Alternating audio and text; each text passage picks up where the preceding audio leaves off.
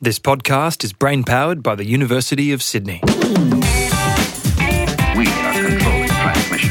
Sleek Geeks, Dr. Karl. and Adam Spencer. Adam Spencer with you, and Dr. Karl Kruszelnicki is here as well. It's our Sleek Geeks podcast. Today's podcast, Karl, brought to you by the number 13. Oh, it's a prime number. I'll tell you why, but I love this. Yeah, I love 13. 13 equals 11 plus 2 Yep. equal, equals 12 plus 1. Yeah, keep going. But if you write out the words 11 plus 2 and 12 plus 1, oh, come on. those two phrases are anagrams of each other. You What? can, you can rearrange the letters of 11 plus 2. You can rearrange the 11 and the 2 into 12 and 1. This is a magical fusion of numbers and words. Isn't that gorgeous? What could be better in the human ma- mind and the brain? Thank you very much. Number 13. Just one of the facts from my big book of numbers available at adamspencer.com.au. Don't forget the .au. Karl, antioxidants. I love them. It's You do- why, it's why I look so strong, so fit, so just broodingly sexual.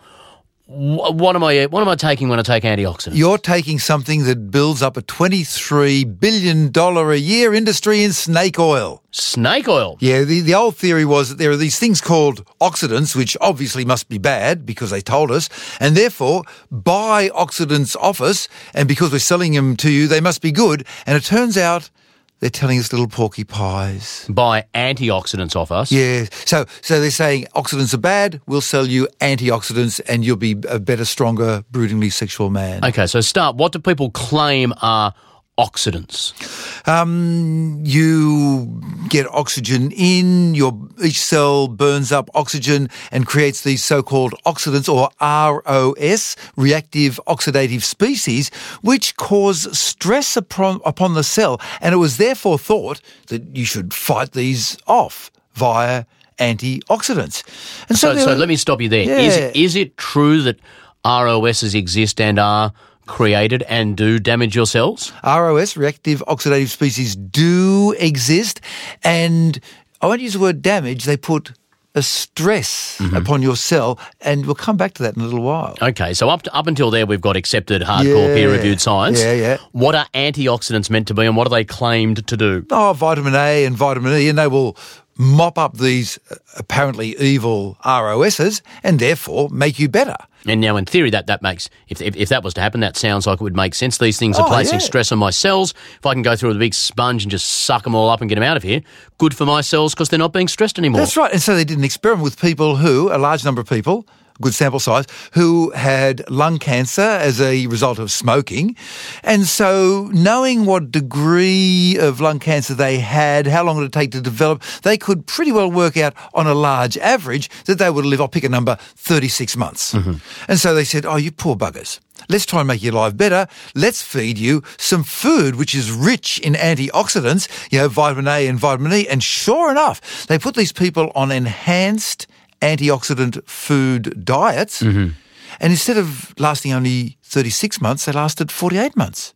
Hmm. Well, obviously, antioxidants are good. So then they said, well, if a little is good, more is better. Let's give you antioxidants in tablet form. Instead of lasting 36 months before, or 48, 24. oh, really? They died sooner. They died sooner than if they had not taken the antioxidants at all. what was the theory as to what was happening? Well, then it gets complicated. It turns out that doing exercise is a stress, but it's not a bad stress because what it does by producing your own native oxidants is force your body to make its own native antioxidants. Believe it or not, you make your own antioxidants, which will do all sorts of things like making your muscles grow bigger and you sleep better and even, weirdly, fight air pollution. So th- making your own native antioxidants is good. When you take in antioxidants from food, moderate amounts, all sorts of other chemicals, we've had a long evolutionary history with that food. It's not bad for you, it's good. Take it in a bottle. It tells your body, hey, here's an absolute, I'm going to use a rude word because I can, shitload of uh, antioxidants, so the body stops making its own. Okay, a little diversion. You have the guys who go into the gym and they're going to take. They want to get big, and so they take. I've, t- I've tried the steroids. That's not enough. I'm going to take testosterone. They take testosterone, and they get bigger. And their testicles shrink because they're already making testosterone. And so the testicles say, well, it's already there. I'm not going to make any more. And they stop producing their own testosterone Ah. and sperm. And so the guys who do this, before they go on to taking the testosterone, they know it's going to happen and they get some sperm frozen for later. And in the same way, you're saying when an external influx of antioxidants gives my body the signal of you've got lots of antioxidants, you don't need to make any of your own. That's not good for me because those natural antioxidants were going to be doing good things in my muscles and cells. Terrific summary. By taking large quantities of purified antioxidants, you ramp down the production of your own natural antioxidants, and it's bad for you. You cannot put nature in a pill. I sound like a hippie or your grandmother, don't I? Quick question when it comes more generally to pills, vitamins and multivitamins and supplements and things like that, in the vast bulk of cases of people taking them, are those things doing that person any noticeable good? Overwhelmingly, it seems that they actually do a small amount of bad. The, there was a big fight back in the 70s when the American FDA, Food and Drug Administration, was trying to limit the amount of vitamins that you could sell as a drug company to a consumer to only two or three or four times what they would normally eat in a day, getting that from their own diet. Mm-hmm. And a guy called William Proxmire, who was deeply anti-science, who had the Golden Fleece Award, who would laugh at scientists because of what seemed to be funny, he brought in regulations that allowed 10 or 100 times more vitamins than you could normally eat in a day. So you could uh, eat maybe four apples, but you can get the vitamins in 400 apples from a pill. And so, and, and more and more the research is showing that it's leading to bad stuff. I'm sorry. Thank you very much, Dr. Karl, there on antioxidants. You're on the Sleek Geek podcast. It's time for. What's up? Twitter time. Yeah. Come on. Twitter. I love that. Some Twitter questions. Cam has asked us a question uh, on behalf of 11 year old Amelie Rule. Amelie asks uh, There was a big storm on the other day, and she asked Cam, Can you have thunder without lightning? What is thunder, Karl, and can you have thunder without lightning? Um, thunder is the sound of a shockwave, a sonic boom, where the lightning bolt forces its way through the air molecules at faster than the speed of sound in air, which is about a thousand kilometers per hour, roughly. So the, the lightning bolt going down can move at 150 kilometers per second. Wow. That's a lot faster than a thousand kilometers an hour. So it pushes the air molecules out of the way so fast you get a shock wave formed, and that is the sound of thunder. Can you have thunder without lightning? No. Can you have thunder without visible lightning? Yes, because on average, there's 100 lightning bolts every second over the whole planet, mostly around the tropics, and of that lightning, 90% happens inside the clouds. Ah. Only 10% comes to the ground, down to the ground, so you might not see it. It still happens. It's happening from one part of the cloud to the other, so you don't see it, but it's still happening. Is it true we only recently learnt with our high speed photography also that lightning doesn't always come from the cloud to the ground? Lightning can go from the earth back to the cloud? Yes, and you don't see it. So you've got a small bolt of lightning coming down, stuttering its way down to the ground, trying to find the low resistance pathway, moving down at 150 kilometers a second. Once it gets close enough, the return bolt goes up, much bigger, much brighter, and you don't see it. Why? Because it's moving not at 150 kilometers a second, 150,000 kilometers a second. It is gone before you can register it. Only super high speed cameras can see the super bright but invisible return bolt. Great, great answer question. Uh, great answer, Dr. Karl. Great question. Emily, here's a second Twitter question for you, Karl. Hey, Sleek Geeks, asks Richie K. He's gone to at Sleek Geeks and sent us this question. Given that we prune neurons in our mid-teens, what can be done to retain these? Food, exercise, obscure cognitive exercises? Question mark. So let's go through this bit by bit. Do we lose neurons in our mid-teens? We lose neurons. Um, okay, one transistor in your computer talks to another transistor. Yes. One to one, one to one. In your brain, it's one to 10,000. Wow. And we are pruning those connections as well as pruning some of the neurons. And it turns out that autistic people, and that, that's a whole spectrum from just ever so mild all the way to having difficulties in relating to other people, the more you are along that spectrum of having difficulties in communicating, the less the pruning you've done. Ah. You've got too many connections. Suddenly, the fact that you're talking to me and saying, Karl, a rock is flying out of the sky and we'll all be wiped out unless we leave immediately is as important as the colour pattern on your shirt.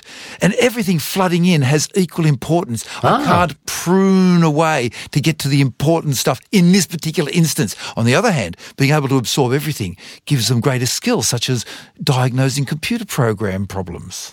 We also learned, didn't we, that that when it comes to m- most people think of our brain as something that is, you know, fully formed by our, say, let's say, teenage years, and we keep learning things, but we've got our brain. Isn't it the case that the brain itself hasn't fully developed until the early, even in the case of boys growing into men, close to mid twenties? early 20s, mid 20s. And the way you can track this to some degree is by how late they're prepared to party. And when my son was saying, Oh, I don't feel like going out and partying till three o'clock, I thought, Ha ha, you're like me, you wuss. You don't have that youthful vigor to be able to stay up because of the melatonin production in your brain that begins at puberty and then lasts till 20, 21, 22, 23, where in evolutionary times in the past, you could stay up from sunset to sunrise and fight off the tigers while I, the boring middle-aged parent, could sleep. You are now one of us, one of us, one of us. So with pruning of the brain, the more, as the actress said to the bishop, the more you use it, you don't lose it. The more you use a brain, the better you get. Gee, that actress and Bishop had some interesting conversations, didn't they? You were Dr. Karl and Adam Spencer on the Sleek Geeks podcast. Dr. Karl. And Adam Spencer. Karl, let's let's finish off this week's podcast by paying honour uh, to those those great thinkers, those brave thinkers, the winners of the Ig Nobel prizes. You won one a few years ago for determining why belly button fluff is blue. People can look it up online or go to your website for details. But what about? Did you read about the recent uh, Nobel Prize, uh, Ig Nobel Prize, uh, for what happens in the brains of people who see the face of Jesus in a piece of toast? Ah, the, a wonderful, wonderful paper called Seeing Jesus in Toast, colon, Neural and Behavioral Correlates of Face. Now, I'm betting you would know this word, pareidolia. I've heard you say that before, Pareidolia. Yes. It means recognizing faces when they're probably not there. P A R E I D O L I A. Everyone's looked up at the clouds before and gone, "Wow, that looks like a puppy dog." Or, oh, that looks like that looks like a man smiling. And why do we have that? Because we are hopeless. Okay. My m- see my fingernails? Yes. Pathetic claws. I couldn't rip your guts out. My No. teeth, I couldn't rip out your arm like a dog can. No. I can't run very fast. My vision is not as good as anything. What you and I have is our brain Mm-hmm. that we can form into groups and we can say, okay, Adam, you go over there and you make noise and push the, ca- and I'll make noise here and we'll push the kangaroos over the cliff with noise. And then later when they're dead, we'll go and eat them. And we can do that because we're a group and I can recognize your face. It is wired into my brain, both top down and bottom up, that I am wired to recognize faces on other people. So I can say, hi, that's Adam. And I can then recognize faces of other people. And even it spills over that it's so strongly wired into me that we stay together as strong as a group. So I'll see Jesus in toast. And so from the top down, there's an area called the facial fusiform area. Mm-hmm. And from the bottom up, it's the sort of the visual cortices. And finally, in this paper, they have mapped where pareidolia happens.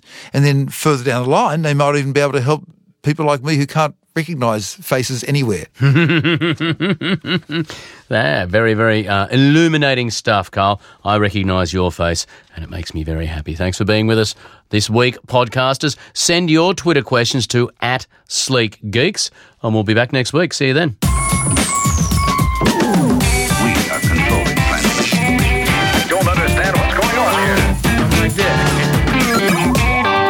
Cakes.